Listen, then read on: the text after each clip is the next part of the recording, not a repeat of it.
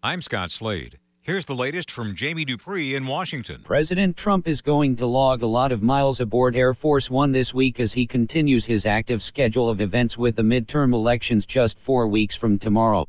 Today is not officially a campaign event as he speaks in Orlando to the International Association of Police Chiefs, but there might be some political overtones in the subjects he talks about. The president again this week has four campaign rallies, and remember what do I like to say about this time of the year? My line is that the schedule tells a story. The president has a rally on Tuesday in Iowa, on Wednesday in Pennsylvania, on Friday in Ohio and on Saturday in Kentucky. That's a schedule which is aimed at preserving GOP seats in the House more than anything else. Jamie Dupree 2.0. President Trump and GOP leaders were trying to quickly capitalize on the Senate confirmation of Justice Brett Kavanaugh to the U.S. Supreme Court hoping to grab a bit of momentum with the midterm elections just four weeks from tomorrow.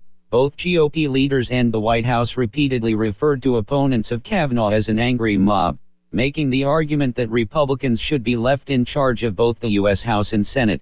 There's no real consensus from election experts right now on what's going to happen from the Kavanaugh fight, but certainly it stirred both sides. Whether it makes one come out to vote more in November is another question which we don't know the answer to at this point.